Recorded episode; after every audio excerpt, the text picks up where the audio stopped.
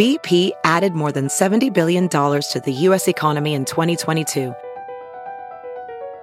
Investments like acquiring America's largest biogas producer, Archaea Energy, and starting up new infrastructure in the Gulf of Mexico. It's and, not or. See what doing both means for energy nationwide at bp.com slash investing in America. VR training platforms, like the one developed by Fundamental VR and Orbis International, are helping surgeons train over and over before operating on real patients. As you practice each skill, the muscle memory starts to develop. Learn more at meta.com slash metaverse impact. You guys, welcome to another episode of Just the Sip. I hope you guys have a big ass glass of wine because you're about to laugh your ass off. I have one of the funniest actresses, comedians, authors, and scene stealers in Hollywood. Please welcome Michelle Buteau. Hi, I. You know what's so funny? I am a fan. I am a fan. Bitch. What? Oh what? Don't freak me out like that. Do not freak me out like that. Truly, I was really missing Chelsea Handler when she left E, and then I was so happy to see you, Nina. I was just like, look at all this brown titty, black joy content Right? into it. Right. And are those dimples? They are. Bitch. They're only here for COVID though, because I gained about 15, 20 pounds. It's so crazy because, like, obviously, I think you are the most, and your married Right. last name is Vandermost. I know. I sound like a skinny white girl. My like my government name. It's so bananas. Your government name matches your ankles. Yes, girl. Yes. Come on, Wiki Feet, come through. Come That through with those skinny white girl ankles. I love that you watched the special, and thank you so much for watching the whole special because I know it's very hard to watch something in its entirety, even though we have time. It's just hard, and so I'm just like so thankful that people watch it from beginning to end. Cheers! By the way, cheers to you. I have a confession to make. I didn't Yes. watch the special one time. I've watched it three times because it's one of those specials where you have to like show people. You're like, wait, you're gonna come over to my house and I want to watch this with you. Oh. It's just so good. Oh, I'm so glad you said that because you know, just doing comedy forever, doing comedy before like Taylor Swift was born, even when like Taylor Swift had curly hair. I've been doing comedy that long. And everyone's just like, Where's your special? I'm like, I don't know. I'm waiting for it too. When did you start doing comedy and what brought you to that stand-up stage? Oh man. Okay, no, Brooke. God damn it. Well, I originally wanted to be a journalist. I really wanted to go into like, you know, entertainment reporting because I was like, I love to recap a story and wear a v-neck. Let's go. And so I went to college in Miami, and my professor essentially told me in front of the class because we were going around saying what our major was. He said I was too fat to be on camera, and like this what? was yeah, this was like 1996, 97, and I was raised to not question authority and to respect my elders. And I was like, Yeah. okay, cool. But also, I didn't see anyone like me on camera anyway. So I'm like, I guess he's right. And so I went into production and did my thing and was an editor, a supervising editor, field producer. And my coworkers kept telling me, You're so funny. You should do stand up. And I would go to stand up comedy shows and not feel seen because I'm like, it's all dudes. They're all 100%. like depressed, talking about smoking weed, trying to get their d- sucked. I was like, I do not feel seen. I like money in my bank account. I'm happy. I don't understand this world. And so I didn't feel like stand up was for me, but I was like also so tired of just like producing basic bitches where I was Yes. like, God, I'm just giving my shine away for free. And so essentially, I was editing 9 11. I was like, oh man, this is horrible. Life is so short. You just show up to work thinking that you're doing a good job. Might as well do something that you've been thinking about.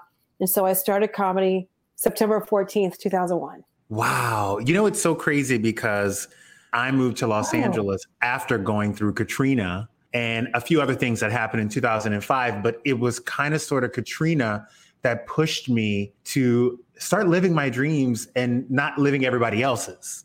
It's amazing know?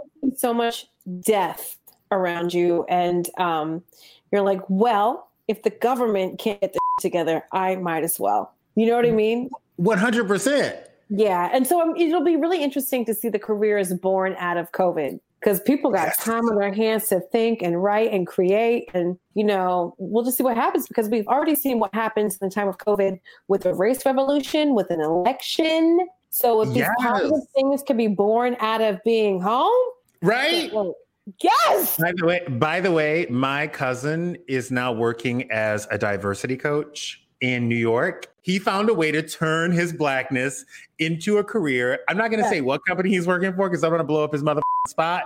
And he is now working for a Fortune 500 company in I- HR.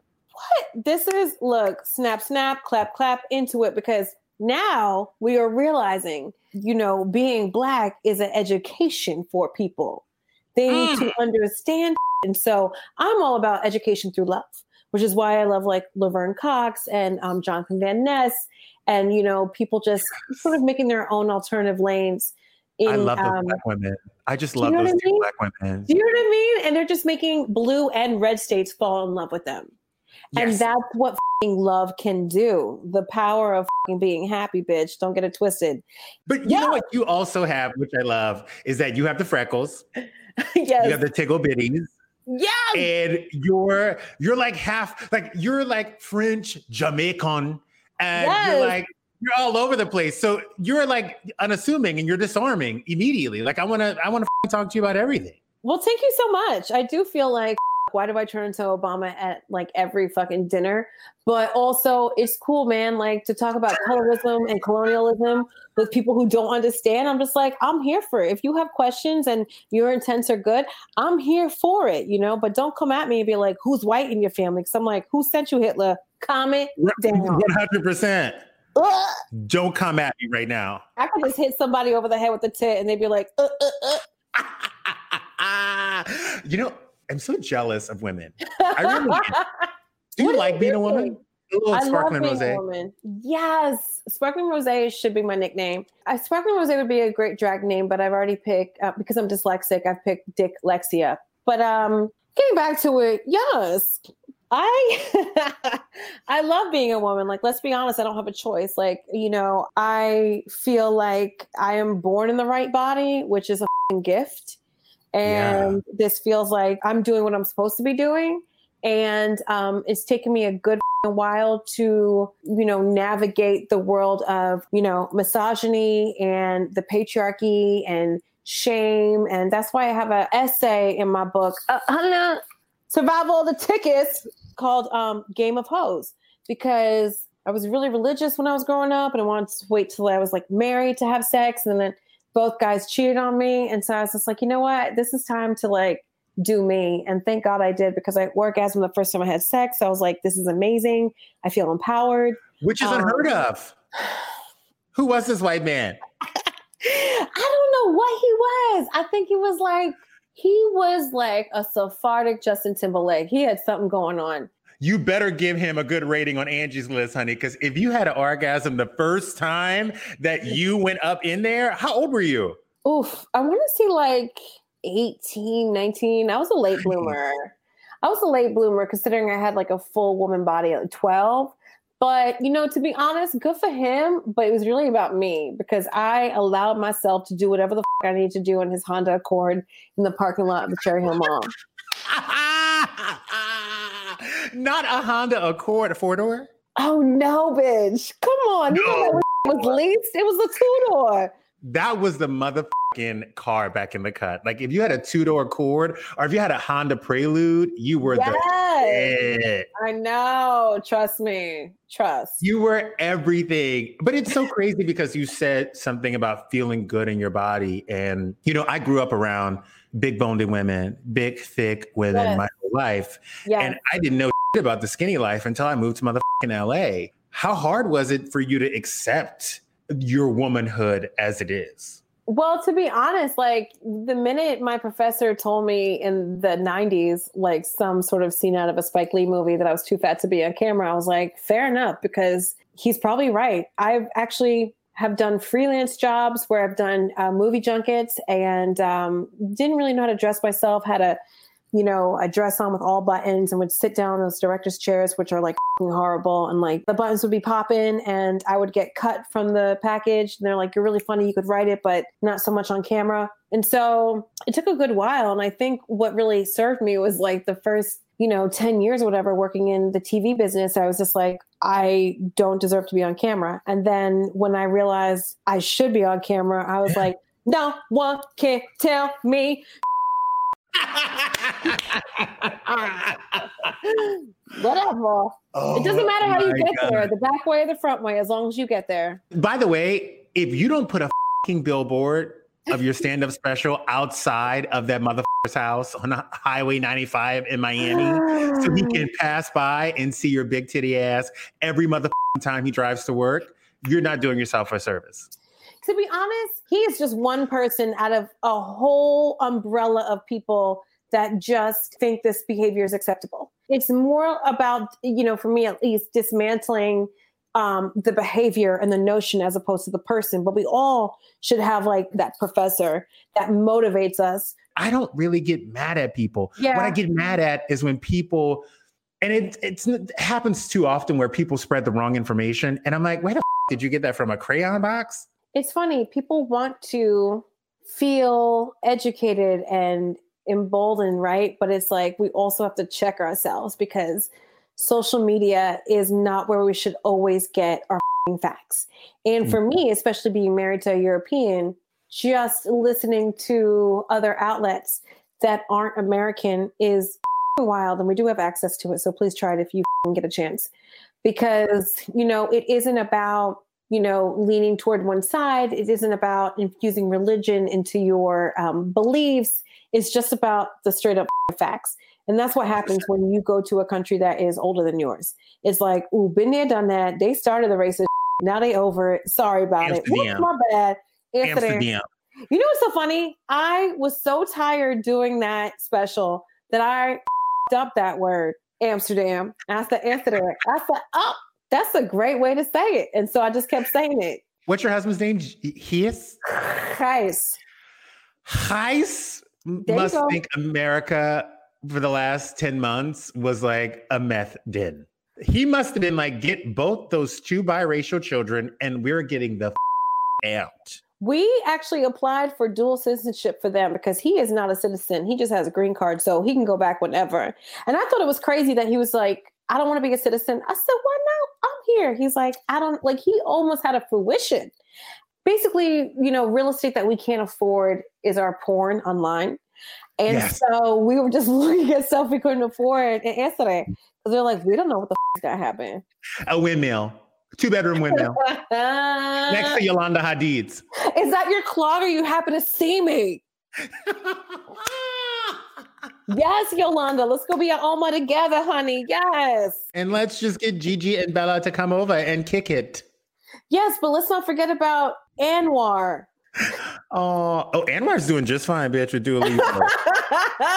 I literally watched your special. I'm telling everybody I'm going to drop this special about 25,000 times in this damn Love podcast. It. Love. But I watched your special, and the one thing that I like, I was dying over was that you talk about dicks in front of your mama. Yeah, she is who she is. She, but she was like sitting there, like, if this bitch is gonna go about these motherfucking dicks right now. So many things to say about that. First of all, my mom is conservative. She's a quiet, biracial Jamaican Catholic woman. And so growing up, where she would like straighten my hair and cover my freckles to take me to church and be like, don't laugh so loud, don't stick your chest out. I'm like, I'm standing up straight is wild because now, you know, for her to be like, I came to America so you could be you, I'm like, I like, dude, you know what I mean? So it's like very wild, but I felt like stand up was always like a safe place for me where it would never get out. It was like my secret, you know what I mean? My secret time for ownership. And, you know, Wanda Sykes and Page Hurwitz, um, Push It Productions, who produced the special, amazing women have done Last Comic Standing, amazing. Tiffany Haddish's uh, special, um, They Ready, Fortune Feimster's. Like they know uh, female empowerment uh, slash stand up comedy like next level. Yeah. They did not want me to have that sucking joke in there. And I said, you guys, since the beginning of Toim, I have always been about people accepting each other's bodies and um, especially for me, sucking that when, especially when you're married, I'm just, I've never thought I'd spend so much time in someone's crotch. I'm just there. Do you know what I mean? I'm not a doctor, but I am there. I see his crotch more than like my family. And so I'm just like, we got to keep this joke. And, and Page, to her credit, was like, if we keep this joke, I'm going to do a pan to your mom. I said, okay, do it. And so when I saw it, I was like, this totally encapsulates like all the things. I was like, yes, bitch, this is what it is because she's silently happy, my mom. You know what I mean? I'm a good person. And you make money now. You can, you like, you're taking care of yourself. Yes. And I told her, if you let me do what I want to do, like when I was in high school, like take an acting class or be in a play, bitch, we could have been like flying private right now. so go in that line, not even TSA approved, and take your shoes off in that next bin. That's what happens when you don't believe in your children. Meanwhile, you're like, because I started late, I had to borrow this motherfucking romper and this motherfucking shoes. I mean, take it back. I'm so sorry for smell. Good. But are you like me? Because I am the type of person who will talk about that whole life. But when it comes down to it, like I can't bite the bullet on it. Like I'm like, oh, I want to be a hoe right now, but I just I can't. Oh no, I was a hoe. I mean, I have a whole thing called Game of Hoes. And originally it was called um, Bad Dick Good Times, but it really took me a while to get there. You know, like I was in very serious relationships, got super hurt, and then I'm like, it. I was like I was like one of the co-hosts on the real. I'm like, this is my time, time, time, time, time, time. You know what I mean? I was doing Loni, I was doing Adrienne. I'd like to say I was like Julia Roberts in Runaway Bride. I had to like, you know, cook all the eggs to see how I liked it. You were tasting everything yes. and giving critiques. Yes. And I was like, please pack your dick and go. Mm-hmm. Mm-hmm. Oh my yeah. God. You were Tyra Banks. You were like the picture here. The I dick know. pic here. like you are still in the running to becoming America's next top dick. I mean, and I and you know the whole thing too is like just taking the shame out of it, man. Like if you want something, if you don't want something, if you want to celebrate your body, it's not about like going out and like being sexual. It's about celebrating your body. For sure. I always tell my girlfriends in college because I was like, okay, you guys, like you got to treat your vagina like it's your sister. Like, would you yes. just hand your sister to this dude? But if you do want to hand your sister to this dude, like, it's cool. Like, let's talk about it in a small group that we trust. Yes. Yeah, circle of trust. Like, you know. My friend, um, a very funny comedian, Becky Viduccio, you know, has three kids, and she tells her two older daughters to treat their vagina like their iPhone. That's actually because you wouldn't drop it, you wouldn't leave no, it wouldn't anywhere. What's your protection mm, plan?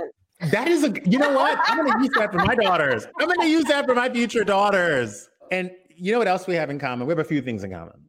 Oh my god. The one thing that we have in common before I get to the other thing we have in common is that you will you're willing to fly 3000 miles for a booty call. I love that about you.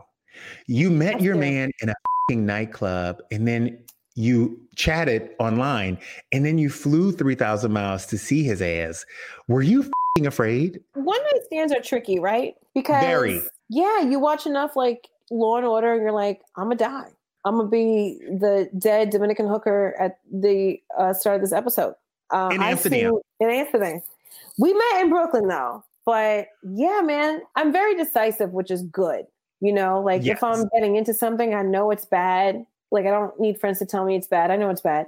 If I'm getting into something that's good, I'm like, uh, you know, it never worked. Like either I like them more, they like me more. But this was like such a weird feeling where I'm like, I don't know how to describe this. I can't put a like a label on it. I just know that I want to keep seeing him. So you got you tasted it and you were like, this is good. Yeah, but I thought I'd never see him again. And then he texted me a couple days later and was like, I got home safe. I was like, boy, I don't even know how to say your name. Good for you. And then he texted me again. he was just like, How you doing? I said, I'm great. Then he emailed me. I said, Why is he being so crazy?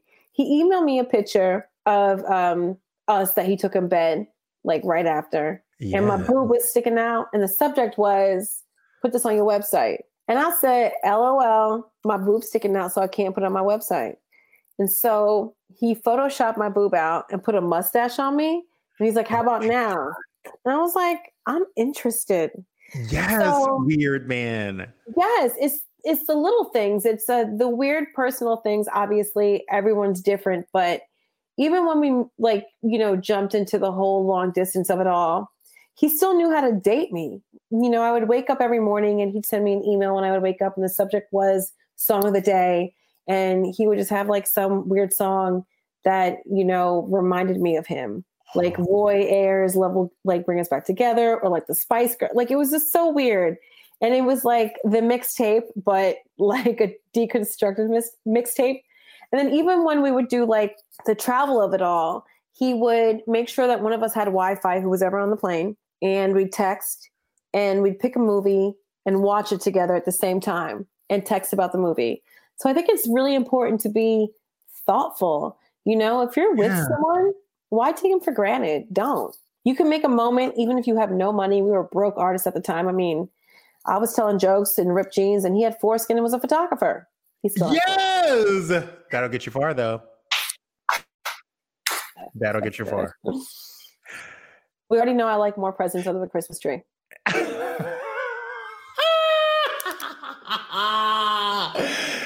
when did you know that you were going to marry this motherfucker?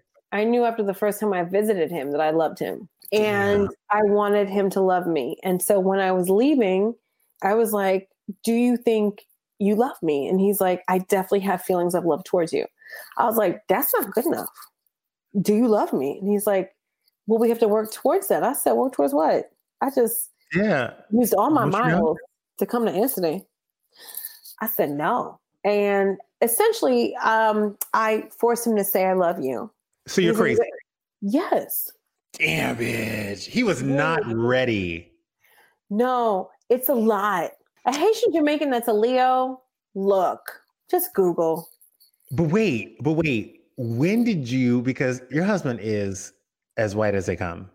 They, he is. However, there is an old black man stuck in his body because he um, wanted to take lessons at 10 to learn how to play the guitar like BB King in Holland. You know what I mean? He, So he's got the flavor. he got the flavor. Like he can quote all the deep, deep Prince and he can cook. But what was it like bringing your Dutch ass husband to meet the Haitian Jamaican side of your family? Dope. I mean, like my mom is half white. Her dad was from France. So, you know, everybody in, in the Caribbean understands mixed tings and tings and tings go on, right? So, like, it was great. Yeah, oh yeah. My dad speaks eight languages, but he doesn't speak Dutch. So he was like intrigued. He was like, You know something I don't? I said, For once. And everybody has an accent at the dinner table. It feels like the United Nations over like roasted chicken. It cray. oh my God. I your kids are probably going to have the best time growing up. You're gonna be that mom. Did you always want to be a mom? I always want to be a mom. I want to be a boss and a mom before I ever want to be a wife. Like I didn't even like think about having a partner. I was like, no, I'm gonna have like that Josephine Baker, that Angelina Jolie. I'm gonna have a career. I'm gonna have some kids. So Yeah. it's so nice. I found a good person through a one night stand. So that's why I'm just like, open your mind, open your heart, open your legs. But how old were you when you open your mind, open your heart, open your legs? Well, I started doing the research at 24. And when did you finally get your PhD? At 30. That's not a bad run. A six year run. That's not bad. That's the same as a real PhD. It's the bomb. I'm still hoeing at 33. I got my my knee is out. That's okay. I got TMJ. That's a, so do I. Just get some fish oil. Some massages specialize in that. Oh my god, I need a Dutch man in my life. Ophthalmologist Dr. Strauss has seen firsthand how the metaverse is helping surgeons practice the procedures to treat cataracts. Cataracts are the primary cause of avoidable blindness. He works with a virtual reality training platform developed by Fundamental VR and Orbis International to help surgeons develop the muscle memory they need. The result? More confident, capable surgeons. And even more importantly, Patients who can see. explore more stories like Dr. Strauss's at meta.com slash metaverse impact.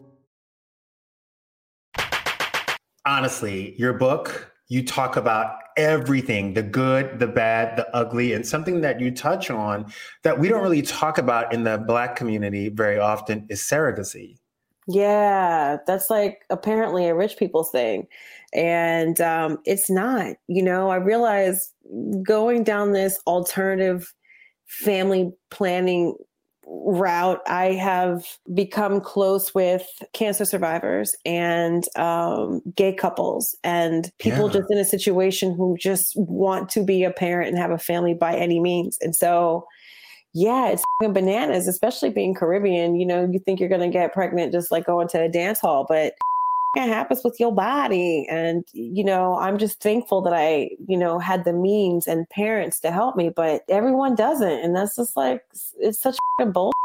Right? This is my thing because I think women plan a lot. Like it's like, oh, I'm going to be married by this time. I'm going to have a baby by this time. Yeah. What's it like? Like coming to, and you don't have to share this because I will never know the experience, but coming to the realization that something that you always thought you would do, like carry a child, is not in your cards. Like, what is that mind? Like, what, what's that process? There's a lot of different hurdles, you know, there's a lot of different moments. Like the moment you realize that you need IVF, you're like, the f-? wrap your mind around that wrap your mind around the expense and what it does to your body. And then you go through it you're like not so bad. And then you cry for no reason in the middle of scenes on set and you tell your husband you want a divorce after he's just made a sandwich and left crumbs on the countertop. You're like oh, i think it's the hormones. And then you see yourself on screen and you have like seven chins you're like who the f- is that? You know you go through like a miscarriage and you think you like are an open person you could talk to people you can't that's another hurdle there's all these like different hurdles. And then like once you finally get to where you're going it's like i've never been the type of person to give up.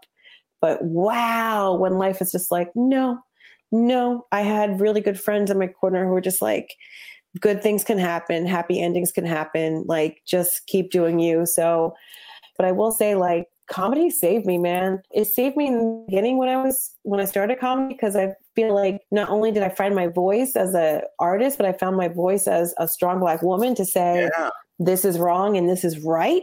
There's no shame in saying that I like this, that I am sexual, that I actually like being a size 18, that I don't have to be on your juice diet all day. Like I'm hungry. I enjoy food. I like cooking. Yeah, Don't shame a bitch. And you know, going through IVF and surrogacy and then doing stand up, it also saved me because I had something to look forward to. I, you know, yeah. got to be on stage and make funny haha. I'm sure you feel the same way too doing your show. It's like no matter what's going on in the world, at least you can go and have a kiki with your friends. Well, you know, I always like thought that my show was not as important. I just always felt like for me, it was a fun experience and it was a masterclass on what I was learning to do, but it was also fun and great. And then when the pandemic hit, it became like, oh my God, I went from a janitor at the hospital to the chief neurosurgeon because people are like, I'm watching because I need to laugh for an hour and yes. I need not to think about what's going on in life. So all of a sudden, my job became like the most important thing in the world. And it's crazy because to be able to like get on that set and just release yourself for an hour and not think about being single and being lonely and being in yeah. debt and being yeah. you know a black gay man in a white man's america yeah it, it's great it really is but great what you provide is representation that is so important where people can see themselves and not only see themselves, you know, the higher ups realize that, yeah, we're lucrative, man. You know, you can still make money. People 100. love us. People love you. And that's, that's really dope too. You know, like y- you were inspired by people, but you are also inspiring people. As, as someone who has lived in LA and it is amazing that you are doing what you do and people get to see you. Yes. Uh, thank you. You Thank you. I don't take it lightly. It's pretty dope. You know, it's so crazy because I know my lane. I'm very honest about my lane. I'm not afraid to say where my limits are, but I got a call to do this movie, Marry Me. And I didn't know that you were in the movie because the day I shot my scenes, you weren't in my scenes. Right, right, right. That's insane. That's insane. That's so crazy. But that's scary. Being on a movie set and having it? A, it's so scary. Yeah, but you're on live TV. Like live TV is easy compared to that. Look. compared to like getting on set, having to say your lines, and like knowing that like you have to hit a mark, and then if you f- up, Jennifer Lopez has to start over. Look, Jen is a um, badass perfectionist athlete, and I don't understand how she does it. She would know my line, Me everyone else's line, and because I'm dyslexic, I just like memorize things in a different way. And so there's a lot of times that I would like out my mark or whatever, and she's like, "No, baby, it's that." I'm like, "Okay." And you know, when you have that dancer um, part of your brain that you Yeah. you can memorize memorize quite quickly, but you do the same thing. I mean, award shows, um, the carpets, the live TV of it all. You have things that you have to say. There's a mark. You have an opinion. You have a thought. You do it. Boom, boom, boom, pow. The funny part about it is I can sit and talk about things all day. I can throw my mother on the bus. I don't really like no one's safe with me. Okay, I'm an equal opportunity shamer. So I'm like, whatever, on live TV. When it comes to writing a book, I think it's so black and white and it's so permanent.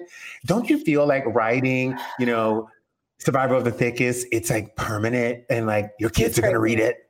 It was bananas. I mean, I think that's why it took me so long to figure out how to um, shape it because, you know, at a dinner party telling a story, one thing, storytelling show, another thing, stand up, whatever, even acting, whatever. But to put it in print, it's so finite and it doesn't come across the same way. And so you really have to, you know, pick and choose places where you need to give information, um, flesh out what's happening, make it funny.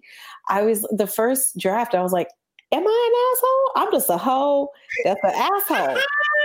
And then I had to go back. I'm just like, no, girl, you've been through some stuff. But the most important thing for me, and I tell my friends this all the time, and I really had to take my own advice, was like, don't worry about making it perfect. Just get it done. You can always Yes. edit and shape, but just do it. I mean, do you want to write a book one day? I wrote one. I wrote one. oh my one. God. I sold the manuscript to Warner Brothers. We're now pitching the TV show now because we're going to try to do the TV show before the book. I'm losing my fing tired mind. That is amazing. But this is the problem. I have one parent left. And Okay. I think a lot of my truth Yeah. may not be as, you know, sh- sweet as one might hope. So I have to be really careful that my one parent that I do have left is ready Yeah. to hear and read my truth. So Yeah. I'm just I'm going with the motions and I'm going to wait for that right time where she is ready and I just it, it's just a little bit different for me. I, I get that. I, I understand. I really had to do a lot of editing to make sure that it comes across that I love my parents and that I did grow up Yeah. happy. But these are things that affected me and that, you know, I learned through um, over time and then also through therapy that my parents are really just a man and a woman trying to do the best they can and get through the day, you know? So good luck. And by the way, I bet you all the that you used to say, like, when I'm a parent, I am not gonna do that. I bet you do all that. I mean, and then some, because people were like, "Are you still cursing?" I was like, Okay. Oh, "Yes." Yeah. And I'm at this point, I'm just like, "Look, if they use a curse word properly, then I'm I did proud. my job. then I did my job." I'm good. If they can open a bottle of wine at 10, we Gucci.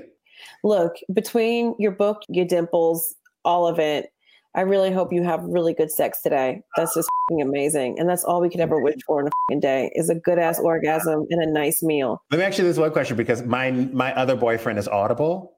Yeah. I've been listening to some fing Audible like no one's business. Are you doing the book? Are you are you storytelling? I did it. I did it. I did it. Although, you know, full disclosure, I really want people to go and pre-order the book Survival of the Thickest out December 8th for any Christmas, Hanukkah, Kwanzaa, non-denominational bullshit you got going on. I'm here to celebrate with you and stuff your stocking, start that rumor.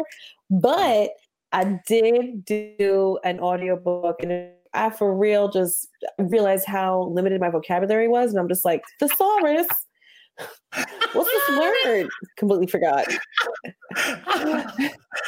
oh my God. I can't wait for you to be back in New York. So we can kick it. No, me too. I know. Just kick, it. Okay, so if you were a real housewife, what would be your log mm-hmm. line? Ooh, that's a good one. Oh my God. I think mine would be I'm not always petty, but when you pull the lever, I'm ready. What is yours? Do you have one? Of course. You know, I thought about it. She's thought about it. So the only time I make it rain is in Flint, Michigan. yes. Um, I thought about it. Wait, if you could join any city, which city would you join? I couldn't do Atlanta because I can't wear fake eyelashes that long and I'm not good at fighting. I can read like when I'm in the mood, but I can't read all the time. And those bitches like go to a fucking library like on RuPaul's Drag Race. They are doing it. But I like that they eat on camera. Like I know, like Beverly Hills, they never eat. Oh my like, god! I feel like in Atlanta, like you get all this because part of the part of the je ne sais quoi of being a Real Housewife is you get to go to all these restaurants and order whatever you want and not pay for it, even though you're rich. It still is nice I to get free. And Atlanta girls be like, "Oh no, I don't, I don't know yeah. what she did when she hit her." Like literally, be eating halfway through. Maybe I think I'm between Jersey and Potomac. Potomac, Potomac, Potomac. Potomac. Potomac. Potomac. Potomac. I like Jersey though. I'm into Jersey. Yeah. I mean, I'm into Jersey too, and I understand the mindset of Jersey where it's very Don Corleone, like you disrespected me in my Prosecco line party. And yes. they like, you know, flip tables and like never hear the end of it. So because I grew up in Jersey, I'm like, I get it. I will say though, if I could go on below deck and just get up for a weekend on that boat. I would go on below deck and get so drunk I would fall asleep on the toilet and miss all my three course meals, maybe 18 course meals. I would love someone to throw me a fucking party. I'm just like, I just want to see ah. green and see all these assholes bring out green shells like a fucking dick. I love it. Plus, no one wears shoes. I'm just like, really? Not even flip flops or a sock? Yuck. No, man, not even flip flops. I know. I'm just like, look at these sports. No one's got a wedgie. Everybody's just out tucking their shirts in. Wild. I'm gonna cut. I mean? I'm cutting your ass off right there. We are getting the notification that you have no more time because you are one busy bitch. Oh my December goodness. 8th. Yes. Survival of the thickest. Order that damn book right now. I can't wait to get my copy. Michelle, I fucking love you. Bitch, I love you more. You guys, thanks for listening and do not forget to subscribe, subscribe, subscribe. And you can follow me at The Lady Sitter and be sure to come back every week for another pour of your favorite celebrity.